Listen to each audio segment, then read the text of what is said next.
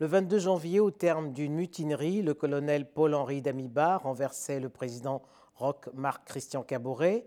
Depuis, il préside le mouvement patriotique pour la sauvegarde et la restauration.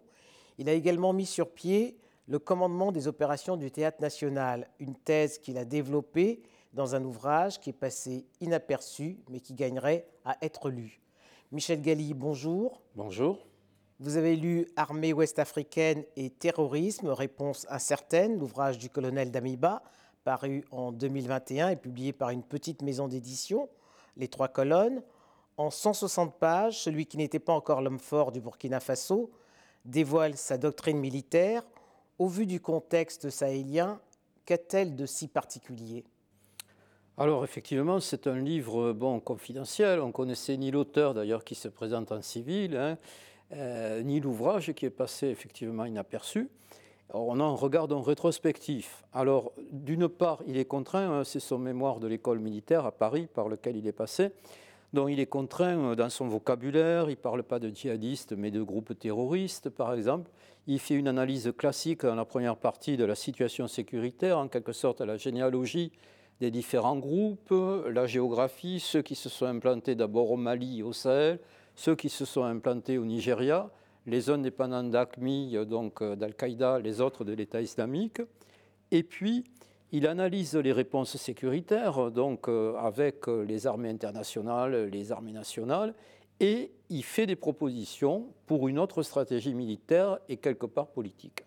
Le colonel critique les réponses politico-militaires apportées par les États du Sahel, qui à ses yeux sont des États défaillants. Le G cinq Sahel, Barkhane et, et Takuba sont donc voués à l'échec à ses yeux ? Alors, bon, évidemment, dans le cadre militaire même publié, c'est quand même dit à mots couverts, hein, mais si je peux dire, tout le monde en prend pour son grade. Hein. Alors, il parle de cafouillage, d'acteurs multiples et trop d'acteurs, euh, effectivement, nuit à la guerre, d'après lui. Vous avez cité, par exemple, pour le Mali, Euh, la Minisma, la force Takuba, la force Barkhane. Où sont les armées nationales ? Alors les armées nationales, d'après lui, elles manquent d'ardeur à la guerre. Elles ont tendance à rester statiques, vous voyez. Et donc, effectivement, c'est une critique même soft, en quelque sorte, mais tout azimut. Autre critique du colonel, c'est la méfiance entre les États qui ne favorise nullement la coopération, hein, et la pléthore de partenaires, vous, vous l'évoquiez, étrangers, Euh, qui n'est pas non plus une solution. Il parle même de coopération internationale cacho- ca- cachotière. cachotière. Que faut-il comprendre ? Voilà, c'est-à-dire, on cache des renseignements. D'abord, euh, c'est bien connu euh, dans un pays, même ici d'ailleurs, entre les différents euh, agences, armées, euh, euh, corps divers et variés, mais aussi euh, entre pays. Alors, c'est bien évident que dans son pays, le Burkina Faso, c'est un secret de polichinelle. Au fond, Blaise Compaoré, à l'époque, avant qu'il soit renversé euh, en deux mille quatorze, deux mille quatorze, oui, merci, envoyait un peu euh, les, des combattants, d'abord euh, burkinabés un peu partout, par exemple en Côte d'Ivoire, mais bon, il y avait des excursions un peu dans tous les coins. Mais il avait une sorte de deal avec les groupes djihadistes, c'est-à-dire que le marché, c'était qu'ils agissent à l'extérieur, au Mali en particulier, et qu'ils n'agissent pas au Burkina. Il achetait la paix. Voilà, et qui était une sorte de base arrière pour certains groupes ou leaders djihadistes d'ailleurs. Mais dans le dispositif actuel, le colonel Damiba parle des armées nationales en disant qu'elles sont le cinquième, la cinquième roue du carrosse. Absolument. C'est un constat qui est, qui est amer. C'est amer, mais euh, les désor- les, euh, enfin, ce qui arrive à la force Barkhane en ce moment euh, le, le prouve bien. Hein. Ça fait, moi, personnellement, ça fait longtemps que je le dis. Ces armées que l'on prétendait, au fond, euh, réarmer, ces États qu'on prétendait restaurer, ils étaient mis sous tutelle. Les armées, si vous passez l'expression, comme à l'époque coloniale, ils servaient de, d'appoint, hein, comme les tirailleurs sénégalais, de, de, de force...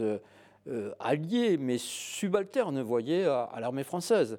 Par exemple, le Tchad et les groupes Touareg ont, ont eu cette fonction dans la reconquête du nord du Mali, notamment de la Drare des Ifora.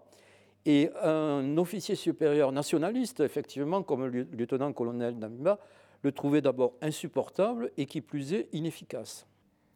Mais il dit aussi que tout ça, dans ce contexte actuel, les armées auraient pu avoir des résultats s'il y avait eu du renseignement, mais surtout s'il y avait eu des opérations transfrontalières. Mais à qui la faute ? Aux militaires qui manquent d'action ou alors aux, aux, aux dirigeants politiques ?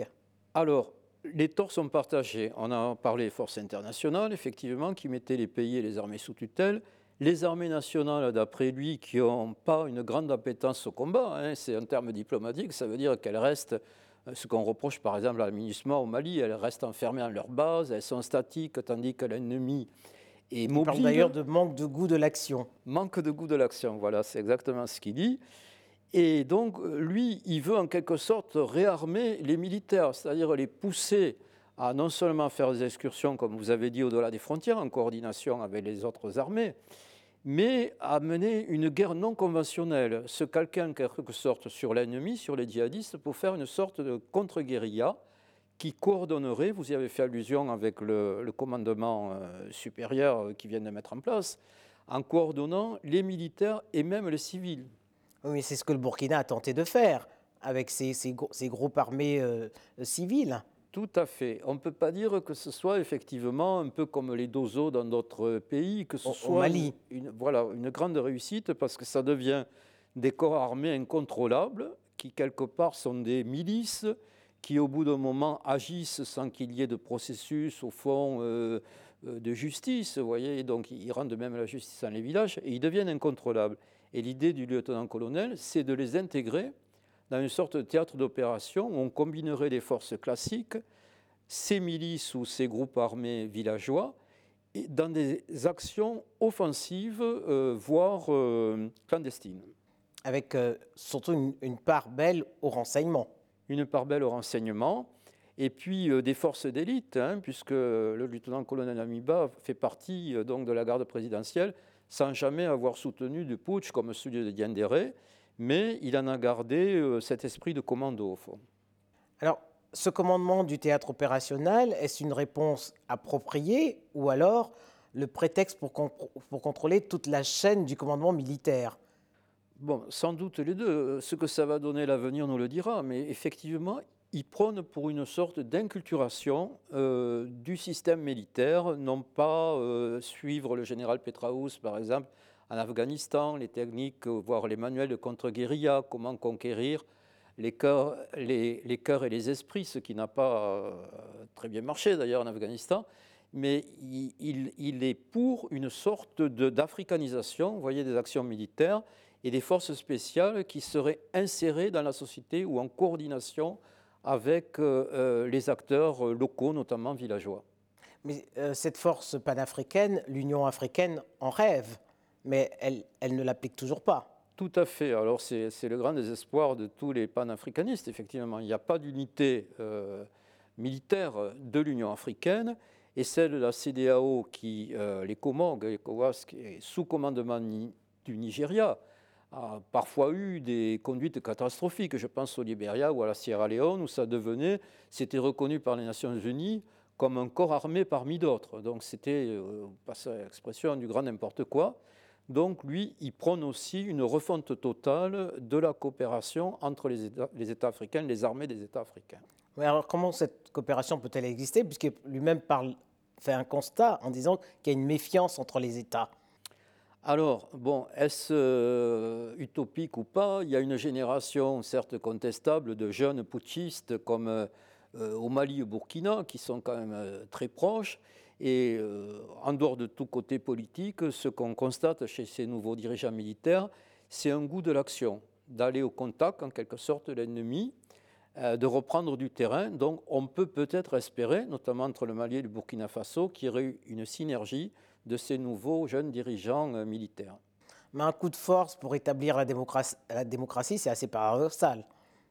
Tout à fait, d'autant plus que ça s'inscrit sur une longue durée euh, qu'on ne voit pas forcément, hein, et notamment les réseaux sociaux, on chante la, le renouveau, c'est une question d'âge aussi, hein, c'est des jeunes euh, militaires et, et donc nouveaux présidents de, qui ont la quarantaine par rapport aux vieux dirigeants hors d'âge, mais en fait, euh, ils s'inscrivent dans une continuité militaire. On se souvient de Moussa Traoré, par exemple, au Mali.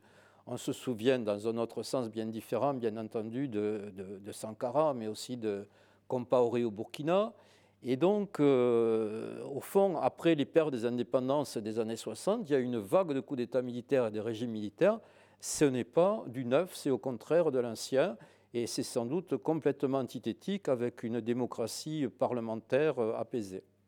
Mais ces trois, ces trois colonels que vous venez de citer, au Mali, en Guinée, au Burkina Faso, renouent donc avec les vieux démons qu'ont connus leurs États. Où et quand s'arrêtera la contagion ? Tout à fait. Alors, bien évidemment, tout le monde pense au Niger. Euh, en cas de bascule stratégique, comme disent les militaires français, de Barkhane vers les pays du Golfe de Guinée, à commencer par le Sénégal, la Côte d'Ivoire, le, le Bénin, le Togo aussi, euh, effectivement, euh, ce djihadisme est en expansion. Au fond, depuis un foyer dans le nord du Mali euh, en deux mille douze, puis une tentative de conquête qui a échoué de la capitale de Bamako, ça, le, le djihadisme s'est dispersé dans cinq pays sahéliens. Et même au-delà, ça fait une bande est-ouest, au fond, si on tient compte... Qui va du Mali au Nigeria. Boko Haram, effectivement, du Nigeria. Et maintenant, ils tendent, ou ils veulent en tout cas, s'étendre vers la côte. C'est ça, on l'a vu au Bénin et en Côte d'Ivoire. Tout à fait, à plusieurs reprises, à commencer par ces zones frontalières où il y a des parcs nationaux, des forêts, où on peut passer d'un pays à l'autre et puis faire une sorte de phoque, comme on disait à l'époque, de foyers euh, de conquête, de foyers insurrectionnels. Michel Galli, le pouvoir de l'armée est-il une chance dans la lutte contre le terrorisme ? Une chance ambiguë, oui, une chance peut-être contre les, les groupes djihadistes, on va le voir dans, dans les mois qui viennent, mais peut-être pas euh, pour la démocratie euh, classique en tout cas. Et n'oublions pas qu'il peut y avoir des putschs dans les putschs, puisqu'au Burkina... On l'a vu au Mali. On l'a vu au Mali, on l'a vu à l'époque de Sankara, donc... Euh, Euh, une révolution militaire euh, ne finit jamais quelque part. C'est ça sans doute le, le danger à moyen terme. Merci Michel Galli. Merci à vous.